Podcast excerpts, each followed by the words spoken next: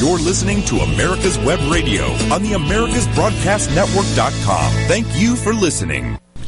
Welcome back into the Doctor's Lounge. I'm your host, Dr. Hal, and every week myself and my co-host, Dr. Mike, soon to be Dr. Scott Barber, come to you with the information that you need so that you can advocate for your family and for yourself regarding your health care needs. Um, we provide the information that you need so you can become informed consumers and informed patients and uh, and uh, this uh, show is supported by the Docs for Patient Care Foundation, which um, is the only physician-led healthcare think tank in the country. Um, our website is www.d4pcfoundation.org. Please go to our site and support our efforts, which allow us to do this show and do all the other work that we do around the country so that we can continue to advocate for you and fight for your healthcare freedom and support the doctor patient relationship. Um, I have uh, a special in studio guest today that those of you who are on uh, our Facebook channel or on iTunes watching the live podcast um, will have the uh, opportunity to uh, to uh, p- uh, see and participate in. You can send in questions if you want into the Facebook channel, and we'll hopefully be able to uh, answer them if you have them.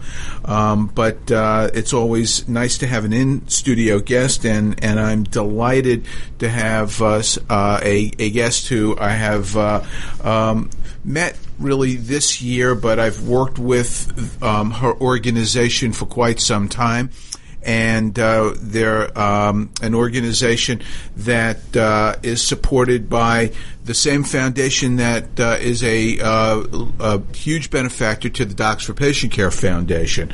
Um, so, uh, without any ado, I'd like to introduce my guest, Elaine Parker, who's the president of the Job Creators Network Foundation and the chief communications officer for the Job Creators Network. She's a uh, frequent guest on syndicated radio shows and TV shows and has written extensively um, on subjects supporting the business community with pieces in major publications uh, that uh, all of us are familiar with, and I've had the uh, the privilege to uh, get involved in the latest effort that the Job Creators Network has uh, taken on, which is on healthcare. And I'm not going to say much more. I'm going to let Elaine um, tell us all about that. So, welcome into the Doctor's Lounge, Elaine. Thanks for having me, Hal. It's great to be here this morning. Well, we are delighted that you're here because we've got a lot of ground to cover, and uh, we're going to start off by having you just explain to our listeners and uh, viewers what the Job Creators Network is. Well, the Job Creators Network is an organization founded by a man who's probably pretty well known in the in these parts uh, of the country, um, Bernie Marcus. He's the co-founder of the Home Depot. And back in 2011, 2012, Bernie wanted to develop an organization that could advocate on behalf of small business and educate America's employees in a nonpartisan way, but to help employees understand how government policies impacted job creation um, and ultimately their paychecks not about telling people how to vote, but the delivery system that he wanted to see done through this education program was through small business owners because they're trusted. Employees trust their small business owners, their their bosses. Um, they know the families. Um, they're a family of employees when you go to work. Mm-hmm. And so, um, when there's things going on in the country and the economy, and we've got elections coming, many times um, small business owners have conversations with their employees about what's going on and how policies will impact their business and ultimately their employees. And so what we wanted to do was develop an education program that we could um, share with employers and they could then share with their employees through conversations, um, through uh, short videos, um, blog posts, even just infographics, which are really just um, graphics that tell a story. Uh, we touch on subjects uh, that affect the economy and small business, like taxes and regulations and healthcare, um, debt and deficit, um, education, helping people under energy, helping people understand how those issues impact um, small business. Uh, what a lot of people don't realize is what a large community the small business community really is. There's about 60 million small business owners in this country, and they, they there's sorry, there's 30 million small business owners in the country, and they employ 60 million people. So when you think about just that number, that's 90 million people dependent on the success of small business, wow. and that's before we ever talk about their husbands and wives and children and and their dependents. So you're talking about a huge swath of the country, and we're talking about the whole workforce is about 180 million, isn't it? We're at about 160 million right now, which so, is the largest our workforce has ever been. So, so we're talking about the majority of the workforce is in small business. It is, and they create small businesses creating two thirds of all new jobs um, they're not coming uh, in in such large numbers from large corporations. Now we need large corporations to create jobs too, but the bulk of them are coming from small business. And Bernie recognized that. And so a lot of people say to me, "Well, Home Depot's a big business. You know, what? If, why does Bernie care about that?" Well, because when you think back, when the Home Depot was first starting, he was a small business. He was the little guy. Even before that, Handy Dan. exactly, exactly. He understands understands how small business works. And not only that, he comes from very, very meager beginnings. He grew up very poor. And he knew that this country could afford somebody the opportunity just by having the vision and the drive and who was willing to work hard and take risks. And he did, and of course it paid off. But when you think about his past and, and being fired at the age of 50 and going on to start the Home Depot at 52, um, you know, and, and having such great success, that's because of our free market and our capitalistic system. Yeah. And Bernie really wanted the Job Creators Network to defend that system for the next big idea, the next small business that became uh, an amazing icon, you know, that everybody, if I say the name, the Home Depot, everybody knows who it is. Of course. So that really segues into the next question because you asked about, you, you mentioned about the issues that affect small business and small business owners and, and employees. So, why has the Job Creators Network um, decided to get into healthcare? Well, if you don't mind, I'd like to take a step back just a couple of years because there's a great segue into it. Certainly. Um, about three years ago in 2016, we launched a campaign called the Bring Small Businesses Back campaign. And it was following a very large national survey we did of, of small business owners. And we were asked, we asked them what was impacting their business and their ability to grow, thrive, and even survive. And they came back and they said that three things. It was overtaxation, overregulation, and a lack of access to capital. And then we set out on a national bus tour. We traveled through about 20 states, about 12,000 miles, and we did, it was very grass, it was grassroots at its best. I mean, we went Were into, you on that bus? I was on the bus.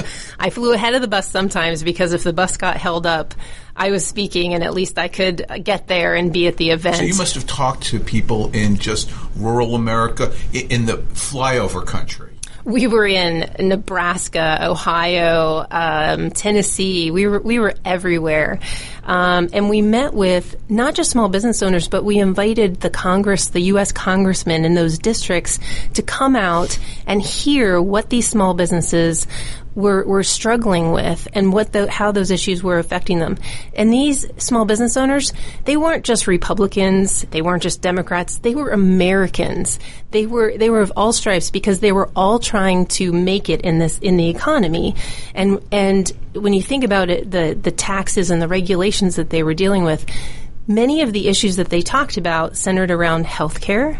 They centered around high minimum wages um, and how there was such a threat out there for these very high minimum wages um, in industries like restaurant owners, where you know they're, they're on very small margins, profit margins, and to start uh, somebody at fifteen dollars an hour in a in a restaurant, it's just, I mean, you're going to see restaurants close. And now we've seen that in certain areas. And so the other issue was healthcare and the cost of healthcare. And since 2013, we've seen over 30% of small business owners have had to drop health insurance for their employees because they simply can't afford it. Mm-hmm.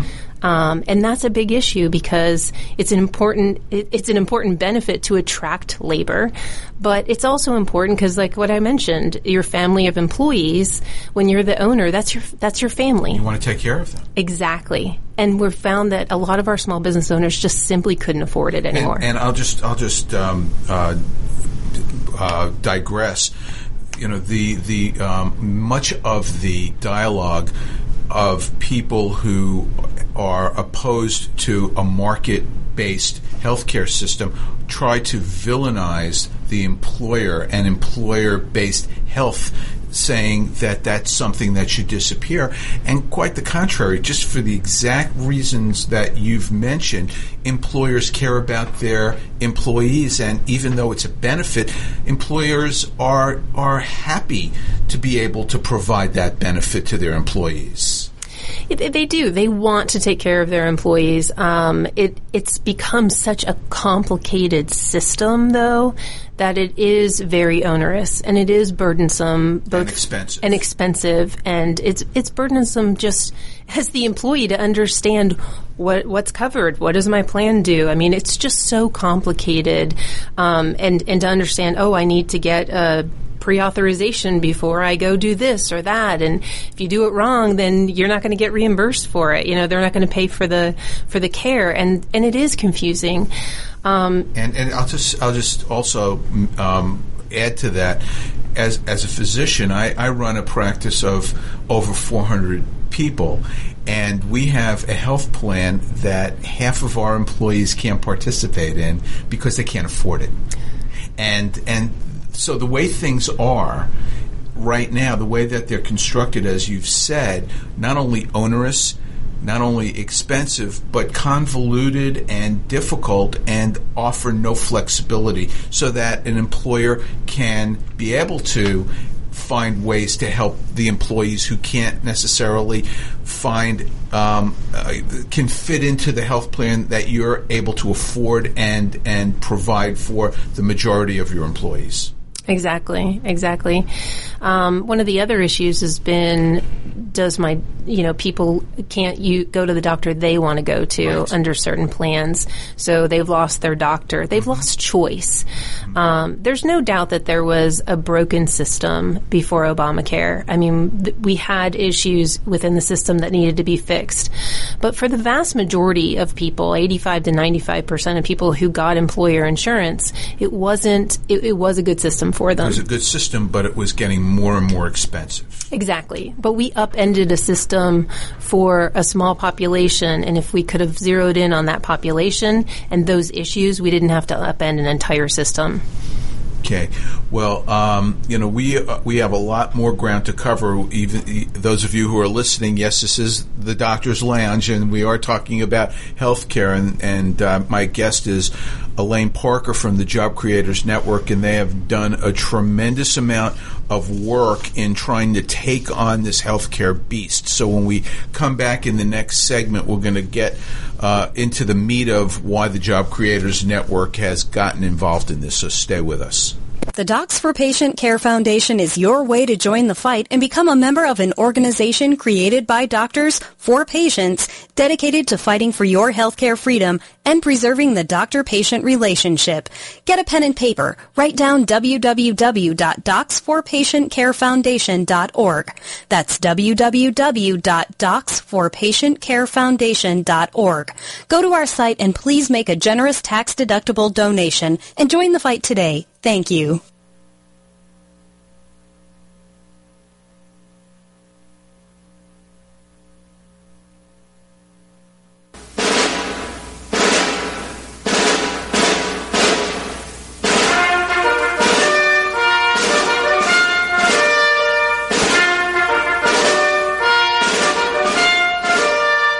Good morning. My name is Mike Mizell. I'm a retired Army colonel and president of the Johns Creek Veterans Association. We meet in Newtown Park, and part of one of our projects is the installation of the Healing Wall, the half scale model of the Vietnam Wall that traveled the United States.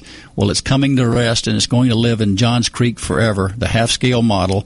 We're looking at a possibly a March implementation ribbon cutting ceremony, and we're looking for donors and sponsors that want to help us in this great project. You can donate at jcvets.org.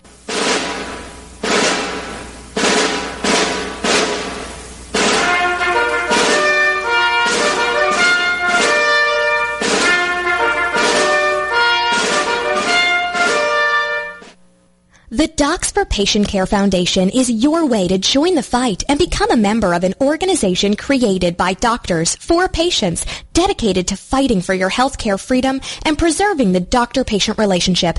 Get a pen and paper. Write down docs4patientcarefoundation.org. That's D-O-C-S, the number four, patientcarefoundation.org. Go to our site and please make a generous tax-deductible donation and join the fight today. Thank you.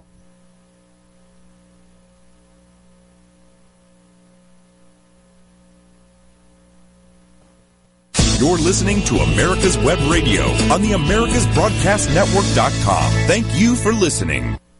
Welcome back into the Doctor's Lounge. My guest today is Elaine Parker, the president of the Job Creators Network Foundation, and she is uh, the point person for an initiative that we're going to get into right now that the, uh, in healthcare that the Job Creators Network has launched into. So, Elaine, um, I asked you the question before, and you gave a little background. But why now? Why is the Job Creators Network getting into the healthcare fight?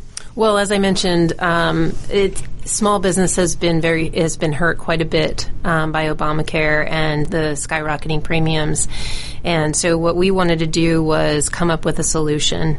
Um, we hear a lot about. Um, uh, Medicare for all, uh, a single payer system, um, even the public option and expanding Obamacare um, and how that would be a great solution for the American people. And it's being put forth by the Democratic pe- presidential candidates, several of them, most of them in one way, one form or another, um, supports a single payer system. It's just how fast do we get there? Right. With Bernie Sanders, it's on day one. With Elizabeth Warren, it's three years in.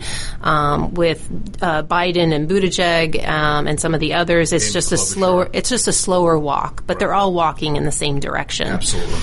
Um, and we need a solution. We need an alternative. And so what we did last year was we, in partnership with several physician groups, um, uh, including Physicians for Reform, is we launched a national healthcare study, a market research study, not a poll, not a survey.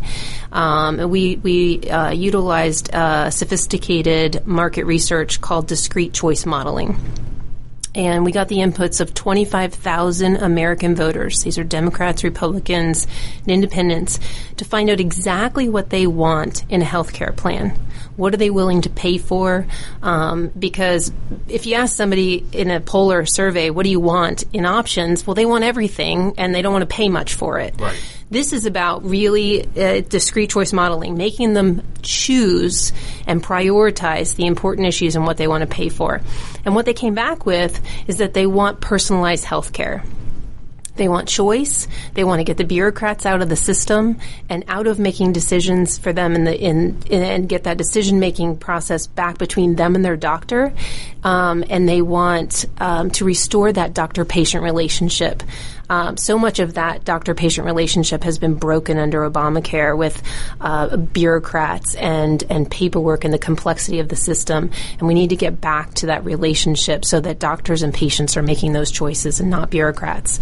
Um, and injecting choice and competition uh, will also help bring down the cost of health care. Um, it happens in every single um, every single uh, area where you inject competition and choice, you have uh, uh, you have uh, people competing for consumer dollars, and as soon as you have that, um, the products get better, and in healthcare, it means the innovations get better, and the prices come down. And and I'll just give you an example of that.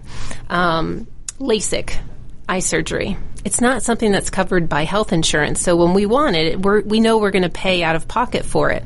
It was approved by the FDA in 2000, the year 2000. So now we're almost 20 years into it. We are 20 years into it. And the price has come, come down 50% because they're competing for those consumer dollars, but the innovation's gotten even better. The surgery is even better. So imagine that. You see the price come down and the product gets better. Um, another example is braces. Um, if you shop around, I have two teenage girls who both went through braces. So personally, I went through this. Um, I shopped around for braces, mm-hmm. and the prices are very, very different. Variable, but expensive in some places very expensive. And so I shopped for the best price, for the best service, um, and obviously who I liked. You controlled it. Yes. Yes. And what we need to do is actually fundamentally change how we view healthcare. We are consumers. We're consumers of, of uh, the products you buy, food, electronics, but we're also consumers of healthcare. And so we developed this, this plan um, and the campaign is called Healthcare for You. So listen to the juxtaposition of healthcare for you versus Medicare for all. Right. Personalized healthcare. Right. That's what people want. So in, if if you don't mind me getting into the weeds a little bit about the survey that you did, in, in if um if I can share this, you um, in doing the survey, one of the things that people were willing to do is pay more in taxes if everything was provided. Now, that's a competing message with personalized health care. So I am an advocate of healthcare for you, and I'm, par- I'm a partner. Docs for Patient Care is a supporting organization. This is what we believe, what we've always said. But it's it's a real um, it's it's a dichotomy. It's a real contra uh, contradistinction between trying to um, get in, get people to understand that they should be controlling their health care because it's a scary thought. Some many people would just as soon say, you know what, I'll pay more if it's all taken care of for me. How do you how do you um, get that message across to people that that's not the best thing? So here is here's kind of the issue. I think there's a level of frustration that there's not a solution on the table. And if you've ever heard the saying in the in the absence of a better plan, my plan is the best plan. Right. So the plan that's on the table is Medicare for all, government run health care. The American people are at a point where they want a solution. They don't want to just hear the problems with Obamacare. Right. They want a real solution. Right. Healthcare for you is a real solution that puts patients the American public back in charge of their own health care. Um, and it helps them understand that it's really the complexity of the system that's so expensive. It is not healthcare healthcare is affordable. Um, and I know that you know personally the, the direct primary care um, field with physicians that are moving away from insurance and moving towards just having that doctor patient relationship and um, the way the system is set up with a monthly um, fee, kind of like a gym membership from, you know, you pay 40 to $60 a month and you have full access to your doctor. Um, when you look at what the cost of just say a simple blood test is, going to a, a, direct primary care physician versus a physician that takes health insurance. Or going into a hospital where they jack up the price 20 times or more yeah, I mean, I spoke with one direct primary care physician, and she said that she charges sixty dollars a month for her uh, monthly fee. Right. Her patients have full access to her, and when she runs a blood test and she goes through her network, which is just like her, they don't take the insurance, they opt out of it. It's a three dollar blood test. If she has to send it out, if she has a machine in her practice, which a lot of primary care, direct primary mm-hmm. care doctors do they can actually do that blood test and it's included in that monthly fee. They don't pass that along. Exactly. And and she said in comparison that same blood test if you are including the insurance and the complexity of our system is $100. Oh yes. Yes. So and and uh, and that goes toward your deductible. So you're paying um, for a family of four on average $20,000 or more a year in your insurance premiums, plus a $6,000 to twelve thousand dollar deductible, depending on your plan. So that blood test winds up costing you sometimes more than a hundred dollars if it's a complicated blood test and there are multiple multiple uh, tests that they're running. Um, so so let's break down. You know, healthcare for you almost sounds like a platitude, right? It's it's uh, very you know it's a it's a uh, a slogan. Um, so why don't we break down what healthcare for you really means? Sure. So our research told us that the American people didn't want backroom deals like Obamacare was. Um, you know, we have to we have to pass the bill to find out what's in it. Um, what we did was we've put together a personalized health care plan with seven um, elements. It's basically a framework for healthcare uh, reform, and it includes seven elements that will put patients back in charge and will restore that doctor-patient relationship. So we have to, it, under our plan, we really have to fundamentally change how we think about health insurance in this country. Um, we need personalized health care that offers choice and affordability and, and empowers patients to control their healthcare decisions. So think about this owning your own health insurance, much the same way we do with car insurance and life insurance. When you change jobs, you take it with you. So make it portable um, and affordable. And to do that, we want to expand eight, what we know as HSAs, health savings accounts, um, and expand them so that employers can actually opt out, if they so choose, to providing the employer health insurance and fund those HSAs so that employees can then purchase their own health insurance. Um, and that will allow employees obviously more choice, more control, and and be more educated about the system. Right now, under HSAs, you can't pay for those kinds of services. You can't buy your own, pay for premiums. You can't pay for direct primary care with it. So expanding um, what we can do with HSAs is very important. Um, uh, issue. And of course, expanding access to direct medical care, direct primary care, as we've discussed, is another important um, way to help lower costs. And as we were just talking about the difference in costs of a blood test, um, direct medical care, direct primary care costs are generally 40% lower than health insurance rates. Mm-hmm. 40%. So that's just removing the complexity of the system. Right.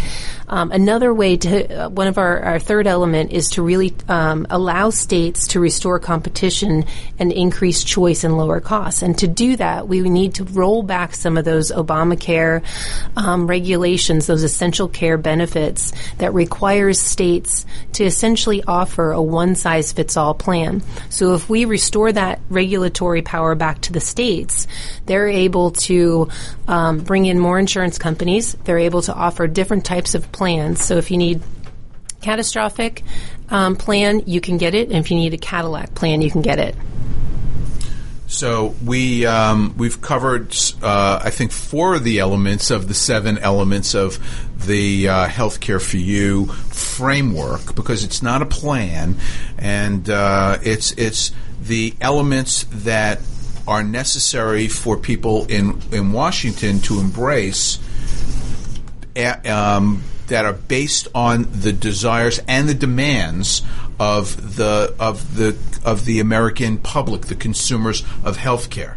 And uh, we'll uh, get into uh, uh the final elements and go a little deeper into some of these uh, efforts and what you might be able to do, uh, those of you who are listening, to get on board this effort um, when we get back in the Doctor's Lounge in the next segment. So please stay with us. The Docs for Patient Care Foundation is your way to join the fight and become a member of an organization created by doctors for patients dedicated to fighting for your healthcare freedom and preserving the doctor-patient relationship. Get a pen and paper. Write down www.docsforpatientcarefoundation.org. That's www.docsforpatientcarefoundation.org. Go to our site and please make a generous tax-deductible donation and join the fight today. Thank you. This is Ron Camacho, host of the Business Hour, on Fridays from 10 to 11 a.m. Join me as I talk with passionate professionals on a program that profiles the best businesses, business practices, and fascinating business professionals to get an insider view of how America works. The Docs for Patient Care Foundation is your way to join the fight and become a member of an organization created by doctors for patients dedicated to fighting for your healthcare freedom and preserving the doctor-patient relationship. Get a pen and paper. Write down docs4patientcarefoundation.org. That's D-O-C-S, the number four, patientcarefoundation.org. Go to our site and please make a generous tax-deductible donation and join the fight today. Thank you.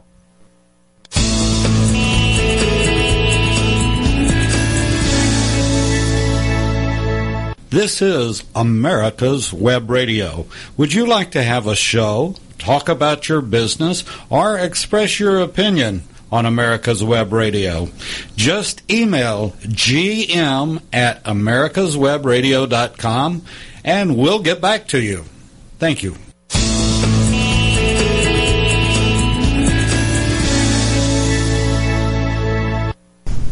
Welcome back into the Doctor's Lounge. Thanks for being here with us today. Today we're talking with Elaine Parker, who is the president of the Job Creators Network Foundation.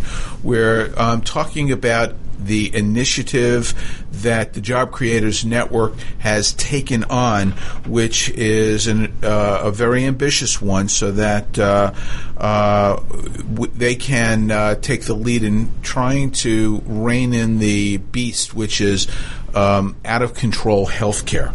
So, Elaine, when we left, you started uh, enumerating the different um, uh, points, uh, the the the tenets of the um, of the healthcare for you um, framework. So, why don't you pick it up from there? Sure. Uh, we left off talking about really restoring that uh, regulatory authority back to the states. Uh, and that's an important issue because every state's different. What works in Kansas isn't going to work in New Jersey. It's a different population.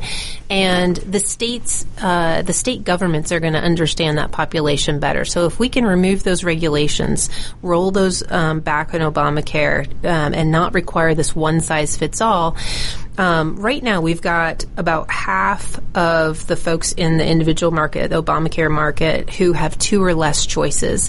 One in five only have one choice. Mm-hmm. So one of the biggest problems is because of this one size fits all, um, we, we've we've gone away from choices prices and premiums and deductibles have skyrocketed. So if we can return that authority back to the states and they can create a very vibrant, healthy insurance market within their states for their population, um, you're going to see people who can either they can purchase a catastrophic plan and perhaps supplement it with uh, or, or go with the DPC option, the direct primary care, and supplement it with a catastrophic plan, which works for a lot of people. Mm-hmm. Um, but if you still want that Cadillac option, that will be available too.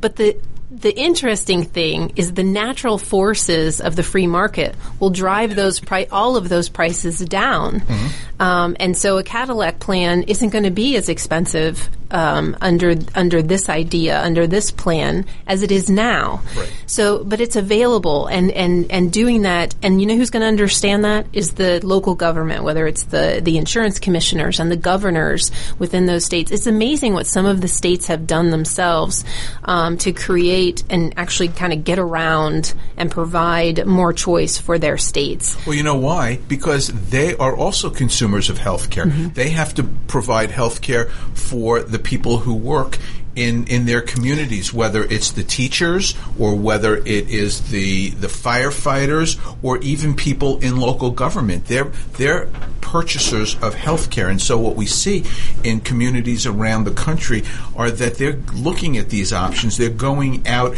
and they're trying to figure out alternative ways of providing health care at lower cost. And this is this is something that, of course, is going to spark their interest. Absolutely, absolutely, um, and of course we want to, uh, as I mentioned, increase um, access to direct primary care, um, and the costs there come down tremendously. Um, we want to lower drug prices. Uh, that is a huge, huge issue for people. And it's easy to look at just the pharmaceutical companies and blame them, but there's a whole complex system there of middlemen the that have P- the PBMs. Yes, we talk about that on this show often. Yes. So right now, two hundred and fifty billion dollars. That's with a B, billion, per year goes to the middleman, and that should be returned to the patients in the form of lower costs. So, 85% of the pharmacy benefit management companies, guess who owns them? The three largest insurance companies in the country.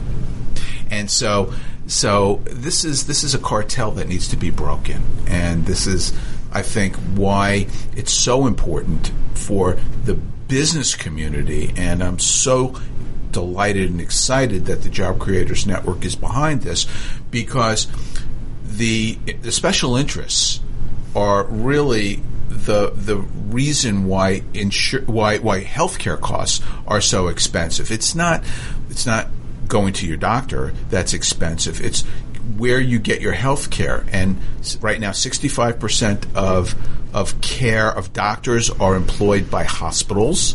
Hospitals are the highest cost center for healthcare in the nation. The insurance companies are making record profits year after year since 2012 come on, there's a reason why they're making more money because the, the, this environment has allowed that to happen, and the and the pharmaceutical industry.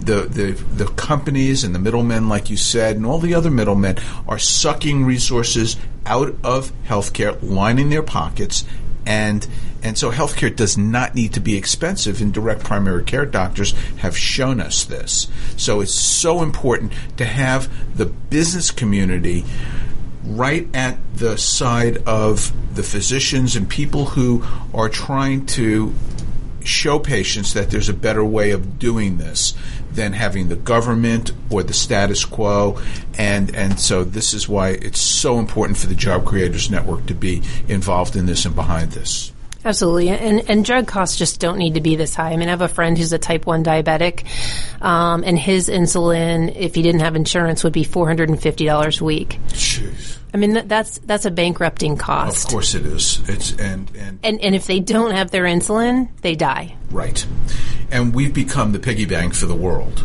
for the for the pharmaceutical companies. They've every um, major um, Western power com- country has a, some form of socialized health care, which it, incidentally is not working for them, and they're moving away from it. But their socialized system um, uh, basically means that they have the ability to go to pharmaceutical companies and tell them what they're going to pay for health care mm-hmm. or, or pay for their, their drugs, not not respond to what the drug companies tell them the cost is going to be. And these drug companies want to be in these countries, and they say, "Okay, we'll we'll we'll take what you want to pass," and then they make up the difference on the American consumers, on the American patients. Well, exactly, and and while we're not fans of price controls, um, we believe that if we look at uh, the middlemen and um, you know the the people, the special interests that have a very big interest in keeping these prices high because they're financially benefiting, if we can remove some of that waste and some of those middlemen, um, that the the prices can come down naturally through the through the through the forces of the free market. Absolutely, um, and people will be able to afford their drug prices.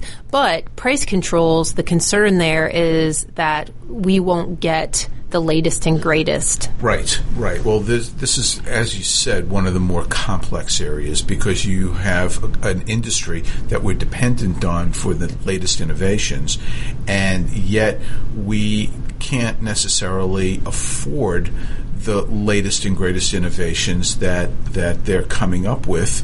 Um, it is a bankrupting event when you have a very unusual problem and a drug that is very expensive. And so the answer lies somewhere in the middle, making the the average drugs um, affordable, and then there are, can be programs for the for the more um, unusual problems, more expensive conditions. Um, but when you've got um, regulations in place that allow a company to rape the system, we all remember just a few years ago when um, the the company that made EpiPens um, changed hands and they decided to raise the price of the EpiPen to um, seven thousand dollars. That's absolutely criminal, and it was deemed criminal. But but that should never happen. Epinephrine is not an expensive drug to make, and this is happening over and over again with even generic drugs where they're being the prices are being jacked up by new ownership or even existing ownership and and so so um, the answer to this is to not price control but to get to to change some of the laws and regulations that have allowed these companies to profit way beyond reasonable and and help the American consumers. I agree. I agree. We have to make um, pharmaceuticals more affordable for everybody. What's the next thing on your list? Very important.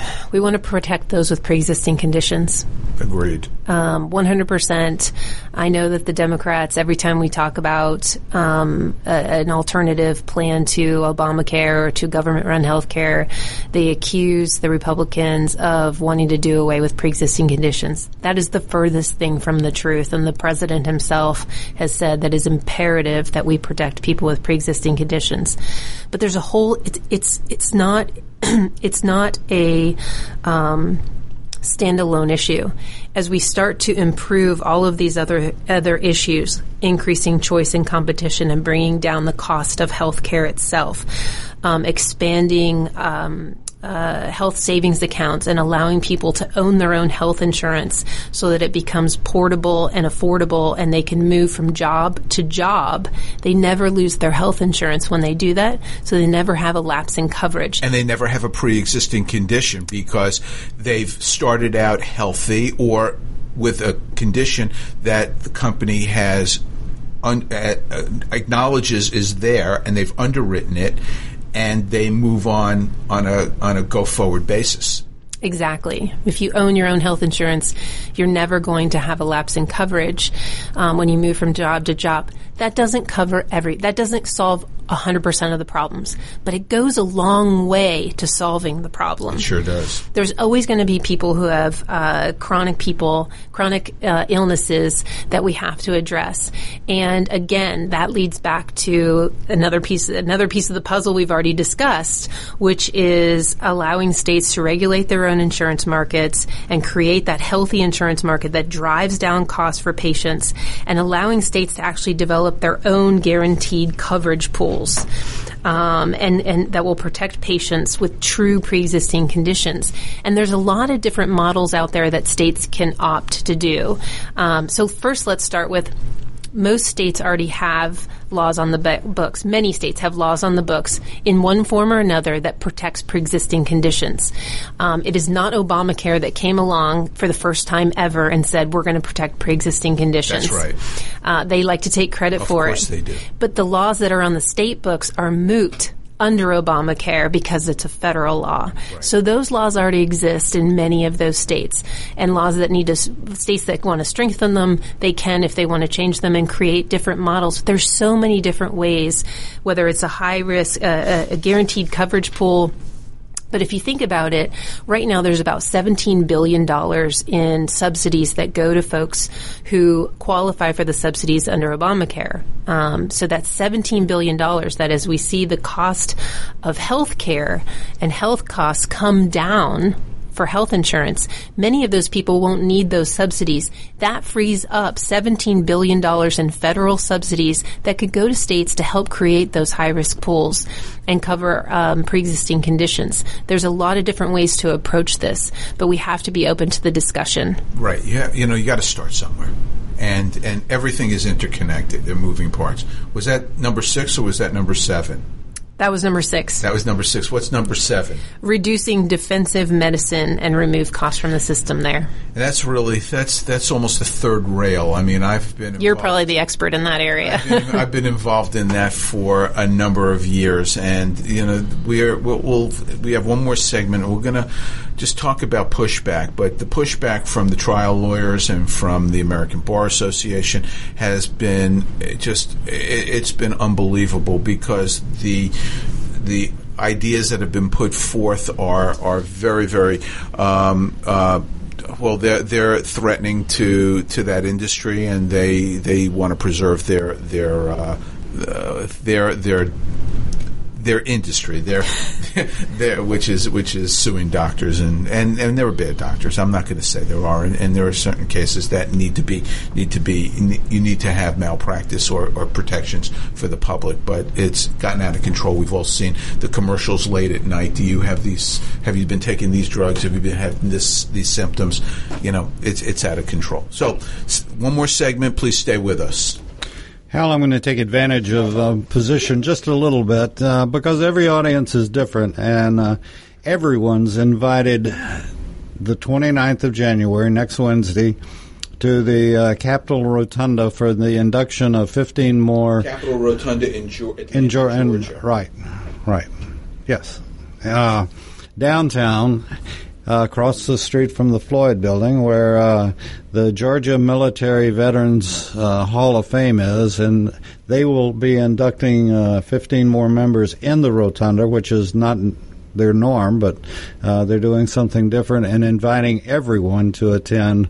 And um, bring your own Kleenex because it, it is quite moving hearing what these people did and what they gave up, and and uh, to make you and I safe and so everyone's invited. The governor will be there. The senators will be there. It'll be a quite an operation. So please mark it on your calendar. It's at 2 o'clock on uh, Wednesday, the 29th. Thanks, David. We'll be back with more right after this. Hello, I'm Dr. Mike Koriwchak. Have you ever wondered what doctors talk about amongst themselves? If you do, join us on the Doctor's Lounge and hear the doctors' conversations amongst themselves. Join me and my co-host Dr. Hal Scherz every Thursday morning, 8 to 9 a.m. The Docs for Patient Care Foundation is your way to join the fight and become a member of an organization created by doctors for patients dedicated to fighting for your healthcare freedom and preserving the doctor-patient relationship. Get a pen and paper. Write down docs4patientcarefoundation.org. That's D-O-C-S, the number four, patientcarefoundation.org. Go to our site and please make a generous tax-deductible donation and join the fight today. Thank you. The Docs for Patient Care Foundation is your way to join the fight and become a member of an organization created by doctors for patients dedicated to fighting for your healthcare freedom and preserving the doctor-patient relationship. Get a pen and paper. Write down www.docs4patientcarefoundation.org. That's www.docs4patientcarefoundation.org. Go to our site and please make a generous tax-deductible donation and join the fight today. Thank you. You're listening to America's Web Radio on the AmericasBroadcastNetwork.com. Thank you for listening. We're back in the Doctor's Lounge. My guest today is Elaine Parker from the Job Creators Network. We're having a, uh, a great conversation about their uh, plan in healthcare. And uh, in this last segment, Elaine, I have a couple of things that I want to cover. First of all, the framework that you've set up um, has gotten the support of our president, hasn't it? The administration has been using personalized health care. They do like um, the idea of personalized health care. Um, they love health care for you. Um, we do have a lot of support within um, the White House and, and uh, Washington, D.C., so we're excited about that. What about, what about in Congress? So we've been meeting with um, leadership in the Senate um, and talking to them about the framework and helping them understand the research and what we've done here. And there's a lot of support for it. Um, but let me take a step back and kind of talk about the support we're bringing to Washington. Okay. Um, and this is what makes our approach so unique and why it has an opportunity to actually succeed. Um, always healthcare reform, any kind of reform, starts has always started in Washington. Washington centric. The bureaucrats, the politicians, they tell the states what they're doing. Obamacare was exactly the same. Um, what we've done is we've started with the people this plan is of, by, and for the people. And now we're building support within the states. Um, we've actually brought on the insurance commissioners, Republican insurance commissioners. Um, we're bringing together a meeting later this month in Washington, D.C. to really talk to them about um, what is working for them in their states and what they need at the federal level to change so that they can create a better market. So the insurance commissioners, for your listeners, um, it, they're the guys who make these insurance markets work right. um, and have to struggle with the regulations when they're not working. Right. We're also um, uh, working with attorneys general, state attorneys general, and developing a similar committee um, to identify and work with those folks on insurance regulations within the states. And we have a Job Creators Network Governors Committee with about 14 Republican governors.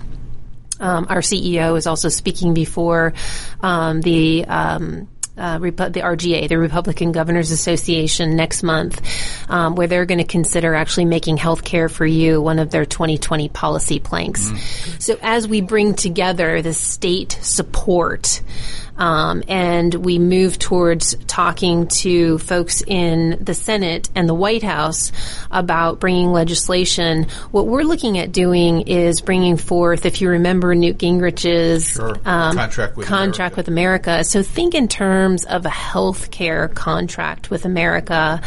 Um, so that we can have a true alternative, bring together different bills that are currently in existence mm-hmm. um, under one umbrella that we could actually look at how to solve this crisis. And it's funny that you mentioned that because uh, just this week a, a, uh, a, new plan came out, which is the Personalized Care Act, and I, I have a feeling that the Job Creators Network had has fingerprints on that. It it, it was um, introduced in the Senate um, by Ted Cruz. And I know that you've worked with Ted Cruz, and he's he's very interested in the job that the work that that Job Creators Network is doing. We we weren't involved in that bill specifically, and, and we don't lobby, so we wouldn't be specifically involved with that type of with the legislation. But um, but I am familiar with it, and that would be the type of of legislation to bring under a health care contract with but America. That's the influence that the Job Creators Network efforts has made. I know that there are, um, you know, they they pay attention to what what you're doing, and this and putting together this kind of legislation, which is based on the seven tenets of what you've uh, already shared with us is is what really um, I think um, it's it's the meat behind behind these these uh, bills that are being introduced. And and this one is saying the exact same thing that you've already told everybody um, the healthcare for you is about, which is um, portability of insurance and using health savings accounts and something you didn't mention, which are health reimbursement uh, accounts, so that people can actually um, get money put into an account for healthcare purposes by their employer that is not necessarily part of a healthcare plan, but the individuals can direct that money to be used for healthcare as they see fit. And these are all actually executive orders that originated with President Trump. And he also, in his executive orders, because the executive orders aren't uh, under the force of law, they're, they're frameworks, just like this is a framework, and they're intended to inform Congress of what is expected of them when the president says it, when Job Creators Network says it, because it's the mandate from the people they've got to be responsive to it and create legislation to actually memorialize it and make it work. Yes, uh, the the president uh, and his administration has gone a long way through executive order um, to come up with some solutions, whether it's um, expanding short-term health plans, um, for, which were severely reduced under Obamacare, um, but they are affordable to people um, who are in between jobs, and, and they were they were pretty much outlawed under Obamacare, really. And now we've got a uh, he's expanded them under executive order to um, as much as two and three years, and then as you mentioned, health uh, reimbursement accounts, association health plans Um, and it, but this is through executive order, and Right. what happens with one president can be changed with another president. Most definitely. So that's why we need Congress. It's it's. uh I mean, this is this is really a a group effort, and uh, I'm, I'm delighted that Job Creators Network is is leading this charge because again, the business community is the engine that that runs America with more than Job Creators Network, which touches more than than fifty percent of the American workforce. This is, there needs to be an organization, a group that is is taking the lead to make people who actually can make a difference in Washington um, take notice and and be able to. Uh,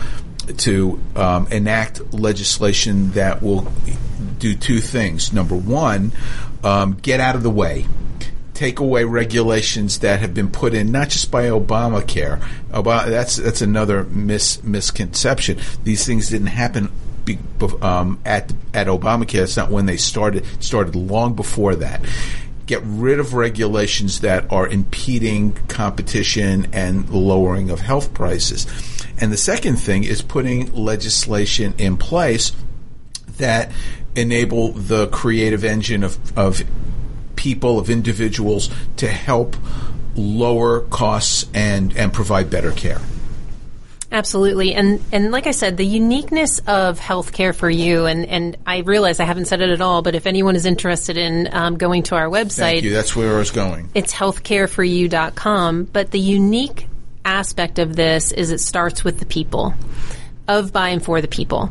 And the coordination that we're developing between the state government um, and the federal government that will be in place for support is unlike anything that's ever been done before because instead of from Washington to the states, it's going to be from the states to the Washington. So a bottom, bottom up, up instead of top down. bottom up approach, um, which you know just has never been done before. And we've developed an incredible coalition in just the first two weeks of this year. Tell us who some of the people in this coalition are. So some of the influencers, uh, Newt Gingrich has signed on. Dr. Tom Price, former HH, HS, HHS secretary, has signed on, and of course a resident here in Atlanta. and to help uh, the person who helped uh, uh, launch Docs for Patient Care Foundation. Exactly. Um, Dr. John Goodman, who's the president and CEO of the Goodman Institute, and also was instrumental in developing, originally savings developing health savings accounts. So he knows a thing or two about expanding them. Um, and Steve Forbes has also um, endorsed the plan uh, and tweeted out some very positive uh, comments about us as well. Some pretty impressive people. We've put together a coalition of about 40 organization um, combined uh, physician and business groups. Uh, the physician groups represent about 40,000 physicians across the country, um, and the business groups rep- represent upwards of 20 million jobs. We're, we, we're growing this co- coalition, and it grows every day, um, and because people do want this solution. One of the things that um, I, I, I um, thought we were uh, that, that uh, was going to happen with um, healthcare for you was collecting stories from individuals. Is that correct?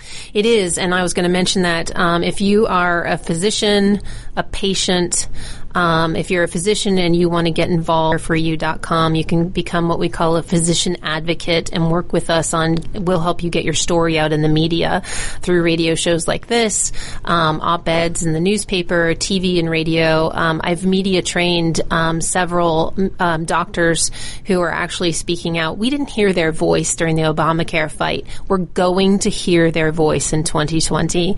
Um, if you're a small business owner and you want to talk about the rising cost of health care, go to Healthcare for You and you can become an advocate and do exactly the same thing. But you need to donate to this because this is um, not something. This is this doesn't happen by itself, and you're going to see more and more um, uh, information about healthcare for you in your local media, national media, and it takes it takes dollars. And I'm going to say what Elaine hasn't said, which is that you really need to support this effort because every single person listening to this is a patient. Um, and if you're not a patient right now, you will be very soon sooner than you might think. So you need to really um, send some dollars. The, the website, one more time, is healthcareforyou.com. Elaine, any last word? we can win this fight. Healthcare for you, personalized healthcare. It it is uh, your health, your doctor, your wallet, your choice.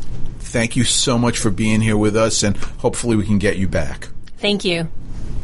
You're listening to America's Web Radio on the AmericasBroadcastNetwork.com. Thank you for listening.